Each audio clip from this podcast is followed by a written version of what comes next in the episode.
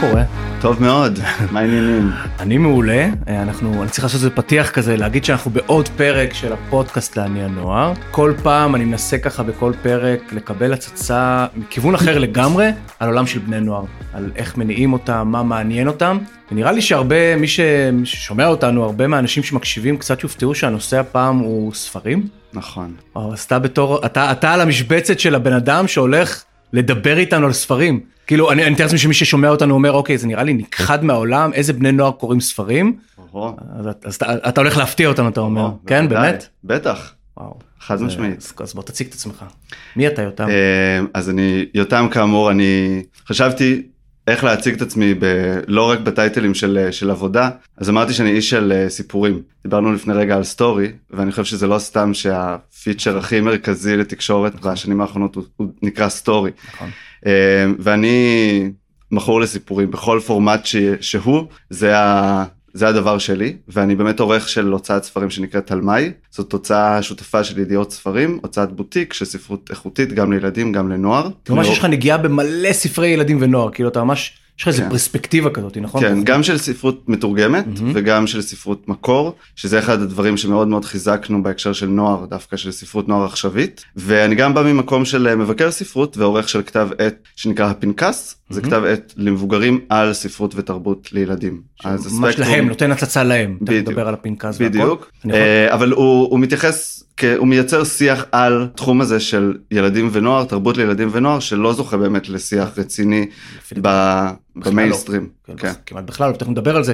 אז קודם כל אמרת נכון, אמרת היום, זה מצחיק שכאילו קוראים לה אולי ל feature הכי פופולרי אצל בני נוער story. כן, אתה אומר חבר'ה אנחנו היינו פה קודם, כאילו הסיפור, ה story, ופתאום כל בני הנוער הפכו להיות מספרי סיפורים, כי הם כל היום מעלים תוכן ה story. בדיוק. אז זה דבר אחד שאמרת שהוא מאוד מאוד נכון. ואני אעשה לך קצת אה, שיימינג, אה, לפני שנפתחו המיקרופונים, כאילו אמרת מה הבאת אותי, אני זקן. נכון. כאילו המקום הזה שבסוף, דרך אגב, ואז אמרתי לך גם אני זקן, כאילו אני אפילו זקן ממך, אני נראה לי בעשור מעליך, אתה בן 37? שש, כן. 30, סליחה, 36, חבר'ה למחוק את זה, להקליט מחדש, אתה בן 36 ואתה כאילו מתעסק בספרות, כאילו יש לך, אמור להיות לך חיישן שאמור להבין מה בני נוער רוצים. נכון. שזה, שאני אני מבין את החשש שלך שאתה אומר רגע, אבל אני מבוגר. תראה, אני חושב שניסיתי לחשוב על זה, אם יש עוד תחום אומנותי, חוץ מספרות, שבו אה, הקהל שאליו הוא מיועד, הוא לא לוקח חלק ביצירה שלו. ביצירה. ובעצם ספרות זה כנראה המדיום היחידי האומנותי ש...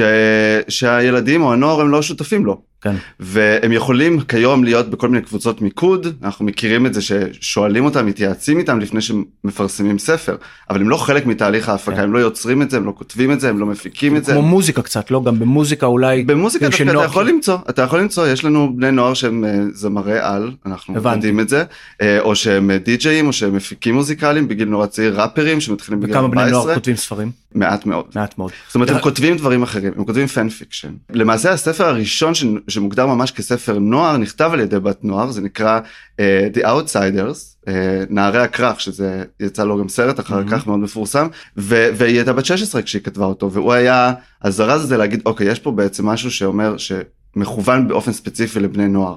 אז למה לא מעודדים אותם לכתוב ספרים?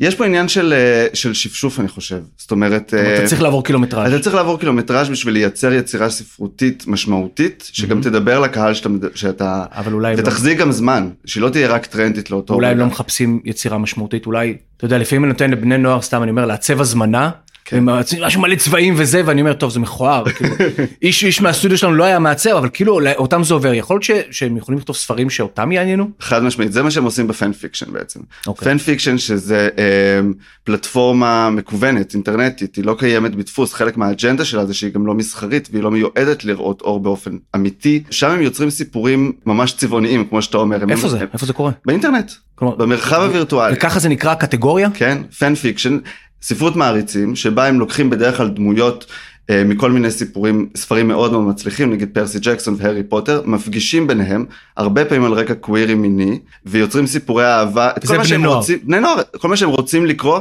והמיינסטרים לא נותן להם. באמת, שם זה נמצא. אז זה מרחב שהוא חף משיקולים כלכליים, מאג'נדות פוליטיות, ממבוגרים, הם יכולים לעשות מה שהם כמה רוצים. התופעה הזאת מוכרת? כמה...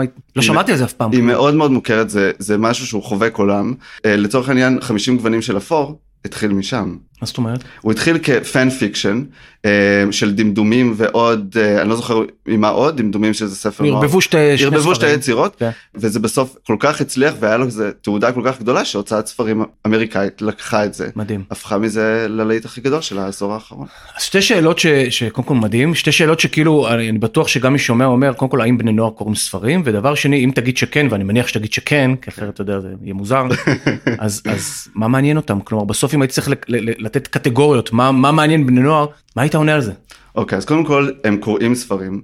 זה נכון שהם קוראים פחות ספרים. אוקיי, אוקיי. המדיומים אה, של תקשורת ושל חשיפה, החשיפה לתכנים נהייתה כל כך אה, רבה ש, שהספרות היא לא בעדיפות העליונה.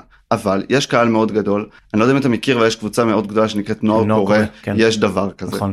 שש- אה, אני חושב שאירחנו אותם פעם באיזה כנס איזה שתיים או שלוש נערות שפתחו את זה וכאילו מדברות על זה בכזה פשן. בכזה פשן כן. והם עשו כנסים של אלפי בני נוער אתה יודע מה זה להביא אלפי בני נוער למשהו זה זה חתיכת דבר והם התבגרו כי זה מה שקורה עם בני נוער הם מתבגרות כן. והן אה, מתגייסות לצבא או כל אחת לדרכה אבל הקהילה כקהילה נשארה והיא מתקיימת בדיוק במרחבים האלה שהם לא הספרות היא מתקיימת ב- ב- באינסטגרם מתקיימת בטיק טוק ביוטיוב במועדוני קריאה אני עכשיו התראיינתי ל book club גאה. שזה עמוד אה, מאוד מאוד פופולרי באינסטגרם שבו עושים live chat ו- ומועדוני קריאה ממש עם סופרים. סביב ספ... עם סופרים וסביב ספרות נוער מועדוני קריאה זה כמו שאנחנו רגיל- מה שהיה בעקרות בית משהו כזה כאילו אנשים נפגשים נפגשים רק שפה הם אה, אתה יודע ב live של האינסטגרם. ומדהים וקוראים ו- ספרים מדברים על ספרים. מדברים על ספרים ספרות נוער שמתחילה פחות או יותר מגיל 12 או 14 ועד מה שנקרא new adult שזה כבר אה, 18 ועד 25 אז כל הטווח גילים האלו זה הטווח גילים שנמצא באינסטגרם והם אה, מקיימים שם קהילה מאוד מאוד ענפה עם סקירות תחרויות הם גם קולטים נורא טוב את, ה- את האפשרות שהמדיום הזה נותנת להם לפתח שיחה. כלומר, אתה, אתה מזהה למשל היום בטיק טוק תכנים שיוצאים אני, אני רואה למשל המון תוכן שיוצא מסדרות למשל יכול להיות שאתה לא רואה אופוריה או חינוך מיני אבל בסוף בטיק טוק יש מלא מלא קטעים מתוך הסדרות האלו. ככה זה גם בספרים? כלומר לא עד כדי כך, לא עד כדי כך, ואנחנו בעיקר מדברים על אינסטגרם ויוטיוב, אה, קצת פחות טיק טוק, אה, בטח בארץ, אבל אנחנו כן רואים בכל זאת איך הם כקהילה, יש הרבה מאוד קהילות, כמו בכל דבר, אז הקהילה של חובבי הספר, הם מצליחים לייצר תוכן מעניין עבורם, כזה שהוא ללא תיווך של המבוגרים וכל תסביר. התעשייה הזאת. תסביר לי, אה, אני אני אתן לך דוגמה. בטח, שוב אני בכוונה לוקח את העולם שיש עולם הסדרות מתפוצץ הרי. חד משמעית. לפחות אני וכמו שאני שומע על זה אני רואה עכשיו סדרה ישר מה אני הולך לעשות? לחפש את הדמויות האמיתיות באינסטגרם להתחיל לעקוב. כלומר אני מקבל תוכן שהוא אקסטרה מאשר התוכן ש, שמגישים לי. אני רואה סדרה ופתאום נפתח לי עולם שלם.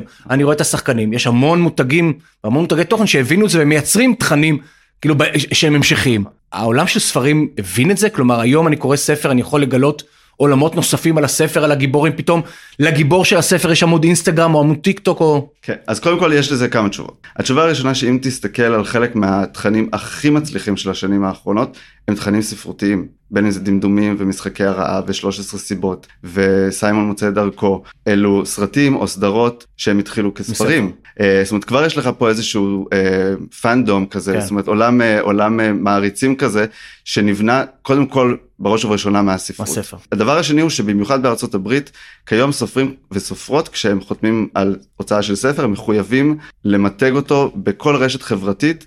זאת אומרת זה חלק מהותי מהחוזה כן. וכחלק מהדבר הזה הם גם יוצרים באמת לפעמים גם עמודים לדמויות עצמם ואם הם לא עושים את זה אז המעריצים עושים את זה. מדהים. אנחנו הוצאנו ספר שנקרא ארי ודנטה מגלים את uh, סודות היקום וזה אחד מספרי הספרים הגאים הכי הכי חשובים ומצליחים של השנים האחרונות.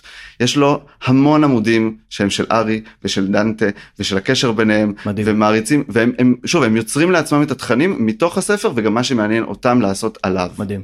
מה מעניין אז בני נוער? כלומר אם אני עכשיו מחלק את זה לקטגוריות, מה מעניין אותם? אם אני עכשיו כותב ספר, אני אומר לך כן. אני הולך לכתוב ספר לבני נוער, מה היית ממליץ לי לכתוב? שני דברים. אחד ספרות גאה ספרות קווירית על שלל הספקטרום שלה אוקיי אה, בין אם זה אה, יחסים הומו לסביים בין אם זה טרנסג'נדרים כל נושא המגדר אבל שהוא לא יהיה ב... ב אה, במיינסטרים? לא, שהוא לא, לא במובן של המיינסטרים, שהוא לא יהיה בשלב הראשוני שלו, במובן הבומרי שלו של אה, יש לנו פה הומואים, אז בזה אנחנו מסיימים את העניין. תסביר. הם רוצים אה, להתעסק ב, ב, במגדר ובמיניות ובזהות מינית, כמו שהם מכירים אותה כיום. אה, ראיתי דברים נורא מעניינים שאתה אומר על דור האלפא, על זה שהם הדור הכי אה, אה, יצרני והכי חכם והכי יצירתי. והם נמצאים, הם עושים, המהפכות שהם עושים קיימות כבר בספרות, הן מהדהדות לתוך הספרות, והם רוצים לקרוא על זה. לא מעניין אותם עכשיו רק סיפורי יציאה מהארון, הם רוצים סיפורים על דמויות אמיתיות שהם כבר במקרה טרנסג'נדריות למשל, זה מאוד מאוד מעניין אותם. דבר שני שמאוד מעניין אותם זה התאבדות, מחלות נפש, כל הדברים שהספרות מאוד מאוד נמנעה כל השנים האלה לדבר עם בני נוער עליהם. ספרות ובכלל הטלוויזיה, המיינסטרים. נכון. אה, יש עדיין, שוב, זה חלק מהעניין הזה של השליטה של המבוגרים בתחום הזה של תרבות לילדים. המבוגרים נורא חרדים, הם מוציאים את זה החוצה ומונעים מהילדים ומהנוער גישה לדבר הזה, אבל הנוער של, של היום ושל המילניום הזה, הוא כבר לא יכול לאכול את זה, הוא חייב את זה, הוא צורך את זה ממש. כאילו אתה אומר, מה שלא הצליח להיכנס למיינסטרים הטלוויזיוני, אני מוצא אותו פתאום בספר? הרבה פעמים כן. אנחנו רואים הרבה, הספרות הכי מצליחה היום בארצות הברית, שהיא בדרך כלל המדד למה שהולך, הם באמת הנושאים שאני ציינתי. אני יכול להגיד לך שאחד הספרים שאנחנו הוצאנו, שקוראים לו וניל, שעוסק בפגיעה מינית, אה, ובנערה שמאושפזת באברבנל בעקבות זה, הוא אחד הספרים הכי מדוברים של ההוצאה, ואחד הספרים שהנוער הכי הגיב לו. וזה ספר שהיה לנו קשה להוציא אותו בגלל התוכן המורכב שלו, אבל הנוער היה כמה לטקסטים כאלה. כאילו מדהים בעיניי שהספרות מצאה את הוואקום הזה, כן. אתה יודע, ומילאה אותו. בהחלט. אתה יודע, אתה יודע, שמספר לפעמים כשאתה מדבר פה על, על, על מגדר ועל אה, דמויות גאות והכל, שכאילו בערוץ הילדים רק, רק לפני כמה שנים בכלל שמו דמות גאה. נכון. ויכול להיות שבספרים זה היה כבר קיים, רק אף אחד לא דיבר על זה. זה לא היה מאוד קיים, לא. הספרות היא, היא מדיום אה, שמרני בסופו של דבר, ומי שכותב אותה הוא מבוגרים. אז סביר שהם דווקא הרבה פעמים יהיו אלו שמגיעים אחרי הטרנדים ואחרי, אה, זה כמו שעכשיו יש המון המון ביוגרפיות נשיות. בגלל מיטו, אוקיי? Mm-hmm. זה כבר תופעה שמתחילה קצת לדעוך, אבל ביוגרפיות מעניינות זה בא אחרי, מה? זה מעניין בני נוער ביוגרפיות?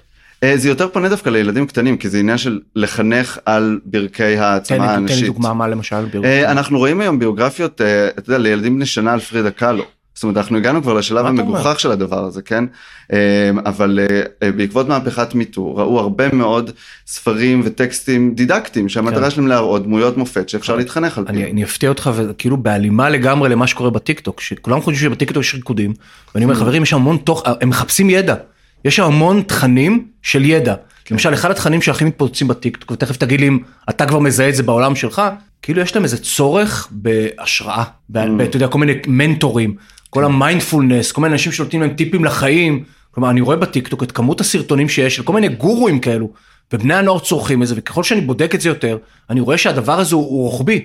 הם כאילו מחפשים מישהו ייתן להם השראה, מישהו ייתן להם כל מיני משפטים חכמים, כמו שפעם חכם סיני אומר. כן. אתה מזהה את זה אצלך?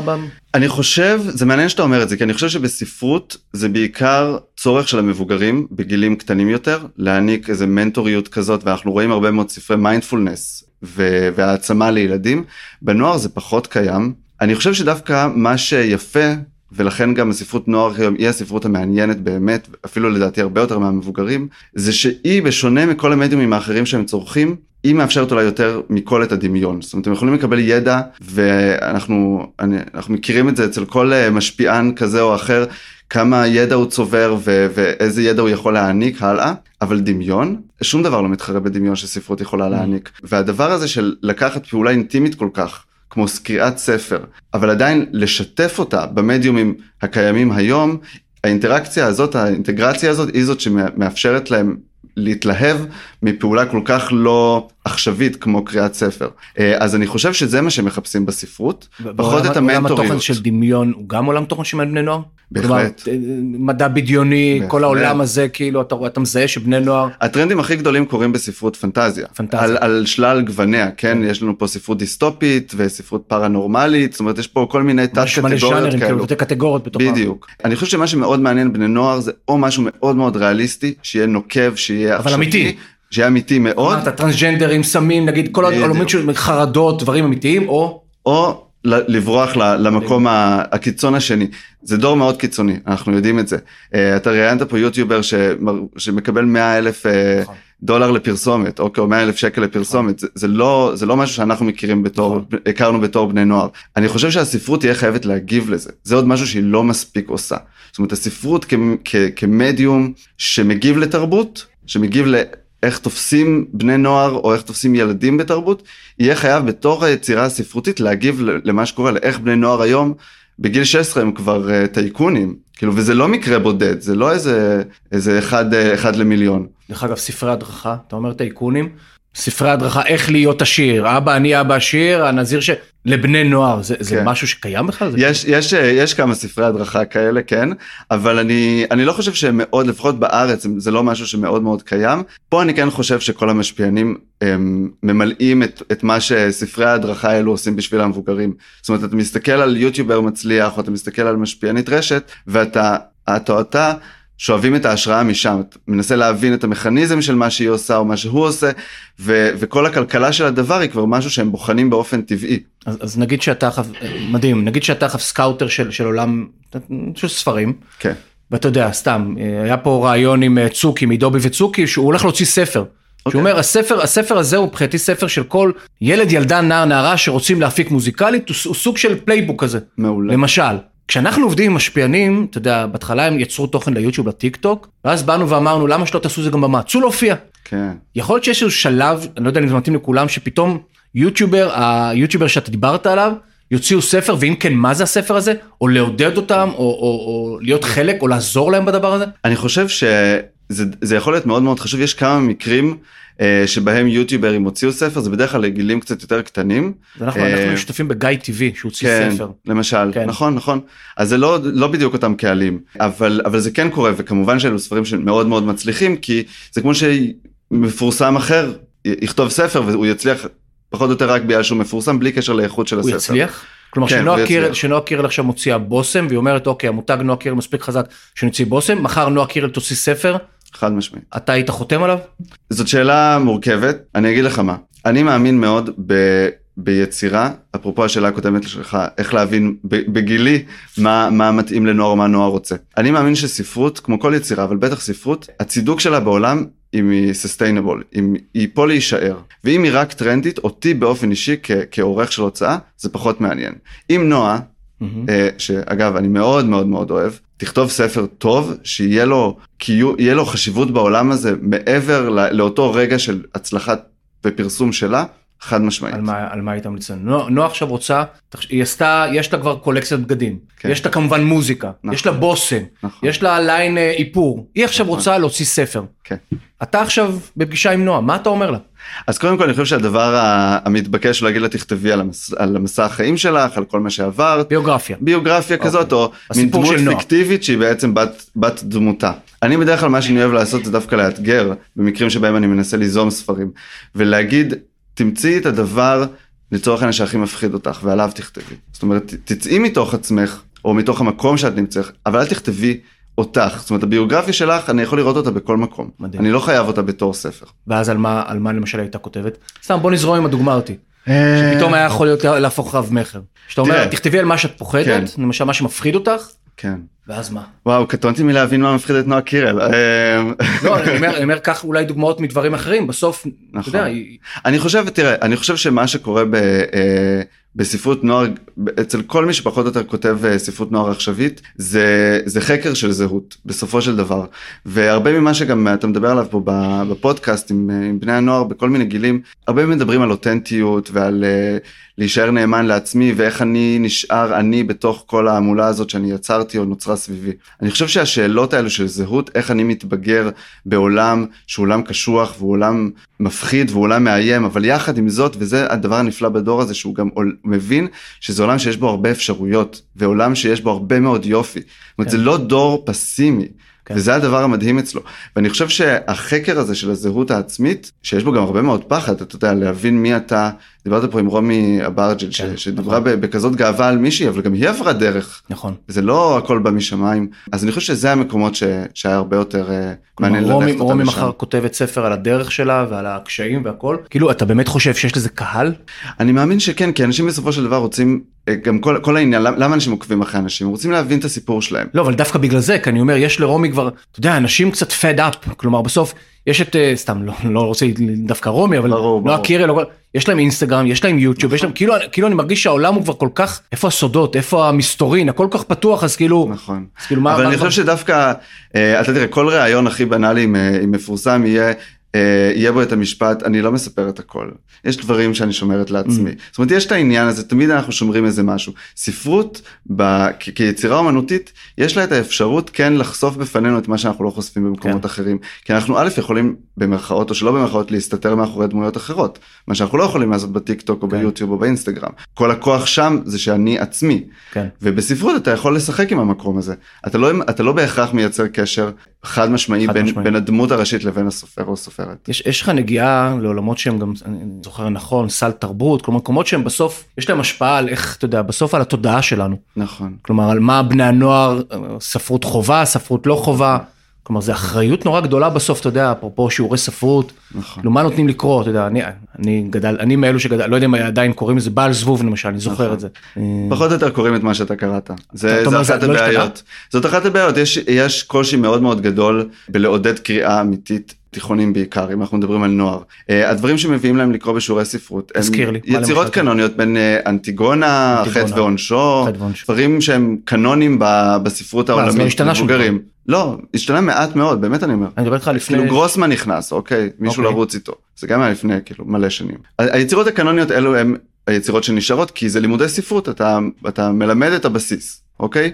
אבל אנחנו מפספסים פה את ההזדמנות לתקשר עם הנוער. נו ברור, איך אפשר לתקשר עם אנטיגונה? אי אפשר. זאת אומרת, אתה יכול ללמד את זה, זו יצירה מעניינת, כן. אבל כשאתה רוצה לתקשר, אתה רוצה לעודד אה, אהבת ספרות בדור שמוצף כל כך, ולא כל אחד אוהב ספרות, ואגב, זה בסדר, לא כל אחד צריך לאהוב ספרות, גם אני לא אוהב כדורגל, הכל בסדר. אבל יש פה איזה פוטנציאל שמפוספס, בגלל שלא יודעים איך לתווך ואיך לתקשר עם הספרות העכשווית. ספרות זה בהכרח ספר דרך אגב? אני אסביר שנייה, יכול להיות שבכלל זה- שיעורי ספרות לא צריכים להיות, יכול להיות שהפורמט של ספר הוא הוא חסם, אבל יכול להיות שאם הייתי רואה, כמו שאתה אמרת, סרט מחר של אנטיגונה, או של בעל זבוב, או של אבא גוריו, יכול להיות שהייתי... אני חושב ש... אני חושב של... הפורמט חשוב? אני חושב שהפורמט חשוב, בגלל זה הפורמט שורד, אוקיי? הוא, הוא שרד אפילו את הקורונה. אפילו אם אתה קורא את זה בדיגיטלי, כן? לא חייב עכשיו רק בדפוס. אבל הדבר הזה שאתה אוחז במשהו, ויש עליו מילים, ו, ואתה לא רואה כלום, חוץ מהמילים האלה, והכל נמצא בראש שלך. הדמיון הזה... הוא, הוא קריטי אוקיי. לספרות, הוא מהותי חד משמעית.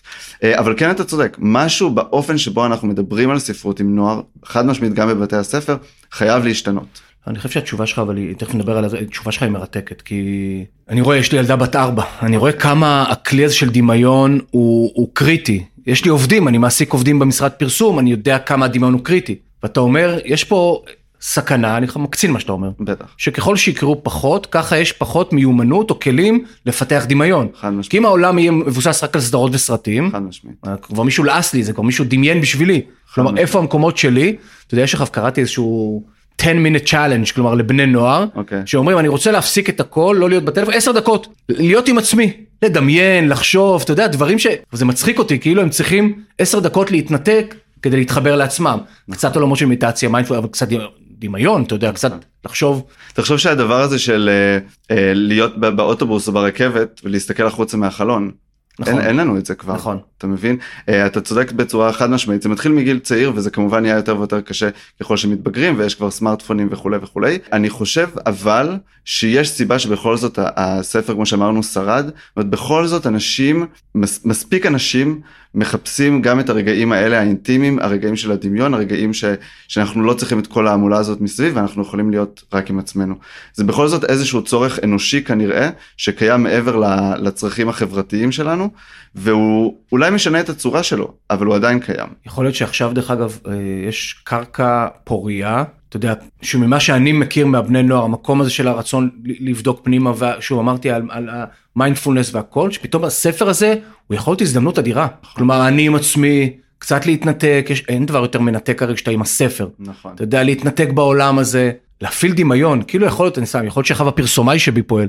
לא, אבל, אני, אני חושב אבל בסוף בסוף הדמיון הוא, הוא כלי נהדר למכור ספרים. חד משמעית אני אפנה את זה את מה שאתה אומר לפרסומאי שבך ומספיק challenge אחד טוב בטיק טוק. על ספר וכבר הספר הזה יהיה להיט אתה יודע ממש, ממש, זה, ממש. זה כל מה שצריך ממש. אה, אבל צריך ש, שכל אותם אה, יוצרי תוכן יהיו בעניין של ספרים. כן. המלצות? כאילו מה אה, היום, מה היום, אתה יודע, למשל כש- כשאתה אומר לי, יניב, מי זמרי הנוער, אני יודע להגיד לך, מי כן. סדרות הנוער, אני יודע להגיד לך. כאילו כשאתה שואל אותי, "מי- מה ספרי הנוער, אין לי מושג. תראה, כאילו, ואני עובד עם נוער, אתה יודע, כבר 15 שנה, פתאום בעולם הזה אתה תופס אותי לא מוכן. אוקיי, מה- אז, מה אז היום? אני אומר, אז קודם כל, כמו שאמרתי מקודם, תשים לב ללהיטים הגדולים בקולנוע ובטלוויזיה, אתה הרבה אומר את פעמים זה יהיה ספרים, ואני לא מדבר איתך אפילו על מארוול, אוקיי. אוקיי? אחד מאיתנו משקר, בנטפליקס זה ספר. ספר. 13 סיבות, כמו שהזכרתי. מקודם, זה ספר. אז יש לנו הרבה מאוד כוכבים שהם לאו דווקא כותבים או סופרים אה, ש- שמייצרים גוף עבודה גדול, אבל יש להם להיט אחד מאוד גדול. כן. ג'ון גרין הוא כמובן אה, אחד מסופרי הנוער הכי גדולים, אשמת הכוכבים בין השאר, מה- מהיוצרים החשובים ביותר לנוער. אחת ה... היוצרים, זה בלשון רבים, כן, די חשובים של השנים האחרונות זה קייסן קלנדר, הם כותבים על ספרות גאה, בעיקר טרנסית, אנחנו הולכים להוציא שני ספרים, אחד נקרא פליקס אבר אפטר, והשני הוא סיפור אהבה הומו עם קצת נגיעות אה, אירוטיות אפילו. לנוער. ולנוער, הם סופרים מאוד מאוד חשובים שפרצו פה את הדרך גם ל... לסופרים קווירים מכל מיני גוונים ואני חושב שזה גם כן משהו מאוד מאוד חשוב להביא לארץ אין עדיין מספיק ספרות גאה כזאת אז אני באמת חושב שהיוצרים הבולטים הם באמת אלו ש... שעוסקים בזהויות מגדריות שונות ואולי הם בעצמם על איזשהו ספקטרום קווירי הם מובילים את הספרות העכשווית היום בעולם מדהים. יומנו של חנון. מה זה הקטנים יותר? זה לקטנים יותר אבל הוא באמת תופעה תופעה. פנומנלית הדבר המדהים בספרות אפרופו שאתה יכול לכתוב ספר וזה יהיה דבר פנומנלי כאילו תראה את הארי פוטר מה הוא עשה לעולם. נכון, בדיוק. זאת אומרת, כאילו- הדבר, וזה, וזה ספר בסופו של דבר אנחנו חוזרים בגלל זה אני אומר אנחנו חוזרים לסיפורים לסיפור טוב סיפור כן. טוב אתה יכול להתחיל ממנו מהמילים שלו והשמיים הם הגבול. כן. טוב. לא, אתה אתה איזה יודע, הנחה איזה הנחה. לא, אתה אתה יודע, אני כאילו העולם הזה, אני, אני מרגיש שאני רק אה, גירדנו ככה, אתה יודע, את, ה, את הקצה של הקצה. כן. בעולם תוכן, אתה יודע שאנחנו או לא מכירים, או, או חושבים על דברים לא נכונים, נכון. אתה יודע. אני, אני גם רוצה להגיד בגלל שאתה מדבר על מה מניע נוער באמת. נכון. ואני חושב שזה מאוד חשוב כי אם התחלתי את זה שאני ושותפתי הקמנו את הפנקס את כתב העת כי לא היה שיח על ספרות נוער אני חושב שהמהלך הזה שאפילו אתה עושה עכשיו של לדבר על מה מעניין נוער הוא כל כך כל כך חשוב כי מה שאנחנו מאוד מנסים לעשות בהוצאה זה לתקשר המון עם הקהל. כל הזמן לשאול אותם מה הם חושבים על זה, הם, איך הם מגיבים לזה, מה דעתם על, על הכריכה הזאת, על הכריכה האחרת. אנחנו חייבים לתקשר איתם, יש לנו סוף סוף הזדמנות בזמן הזה בחיים לתקשר ישירות עם הקהל הזה. כן. ולא במובן של אנחנו, אה, אנחנו באים מגבוה כי אנחנו מבוגרים ויודעים והמקצוענים, לא, אנחנו רוצים לספ, לספק לכם משהו שיעניין אתכם. ו, ואין סיבה שהספרות לא תעשה את זה, כמו שהטלוויזיה ממש. עושה את זה עכשיו, יש פה או בין... המיזמים האחרים. בדיוק, אפילו הזדמנות נורא גדולה בעיניי. מאוד, מאוד. הזדמנות נורא גדולה ואתה יודע שמי שמי שעוקב אחרי הפודקאסט, אתה יודע, אפרופו רומי שמדברת על עולם של, של, שלה כטרנסית, נכון. או, או איתי שהיה פה שמדבר על אלוהים ועל דת, אתה יודע, אלו דברים שמעסיקים את בני נוער. חד והם משמעית. צריכים לקבל את ההשתקפות, הם צריכים לקבל את המענה גם בספרות. חד משמעית. ואני יוצא מפה עם ה... עם ה באמת, פוצצת לי את הראש עם הדמיון, כאילו עם הכלי של הדמיון, ואתה יודע, ו, ו, וכמה חשוב לתת להם את, ה, את ההתמודדות שהם יהיו אנשים שיודעים לדמיין, אתה יודע. כי פתאום נורא נבהלתי שאנחנו נהיה אנשים שלא יודעים לדמיין, ואז כאילו, תקשיב, תצא מפה לגשר, כתוב לך בענק, imagination is more important than knowledge, שזה ממש. של איינשטיין. זה רבע, חמש דקות מפה. אז אני הולך לקחת את זה. לא, אני הולך לקחת את זה, זה המשפט שאני מוציא מה, מהדבר הזה. נהדר. שבסוף הדמיון באמת הוא, הוא חזק יותר מכל דבר אחר. נכון. יקירי, קודם כל מה שאתה עושה הוא מרתק, ואני חושב שיש לך תודה, כנ"ל. כמויות של ידע, אתה יודע, אנחנו נפגשים לך פעם ראשונה, נכון. ונפגשנו די במקרה, ופתאום אמר, "אה, אתה מתעסק בעולם של, נכון. אתה מזווית אחת, אני מזווית אחרת, ואני בטוח שזה רק תחילתה של ידידות, נהדר. ואני אשמח להביא את הקול הזה, דרך אגב, כאילו, דווקא כמי שמתעסק היום עם כוכבי רשת ויוטיוברים וטיקטוקרים, פתאום להביא דווקא את הזווית הזאתי, שבעיניי היא סופר חשובה, בעיניי היא לא מדוברת מספיק, ובעיניי יש לה מקום, וזהו, ונראה לי ש... שאנחנו עוד אה, נפתיע ו... אני, אני בעד, אני תמיד אומר, שיתופי פעולה זה הדבר הכי חשוב פה. זה- אה, בכל, בכל מה שאנחנו עושים, בין אם זה בין מבוגרים, בין אם זה בין אה, בני נוער, לשתף פעולה אחד עם השני, זה, זה מה שמוציא דברים טובים. אז אה, בשמחה נוציא דברים רבה. טובים. אז מי שרוצה לראות אותנו, לראות כן. מי זה יותם, אז יכול לראות אותנו ביוטיוב. מי שרוצה להקשיב, אנחנו גם בספוטיפיי וגם באפל מיוזיק, ואפשר לשמוע ולהקשיב, תוך כדי שאתם קוראים ספר או לא, אני יודע מה, תוך נכון. כדי זה, תתרכזו כל פעם במשהו אחר. היה לי תענוג גדול, היה לי כיף גדול, גם לי, תודה ואנחנו רבה. אה, ניפגש כבר בפרק הבא. יותם. תודה רבה. תודה, תודה. אז תודה רבה שהייתם איתי, ואתם כמובן מוזמנים להמשיך ולעקוב אחרי הפודקאסט לעני הנוער בכל הפלטפורמות האפשריות, ולעקוב אחריי בפייסבוק, באינסטגרם או בלינקדאין. תודה.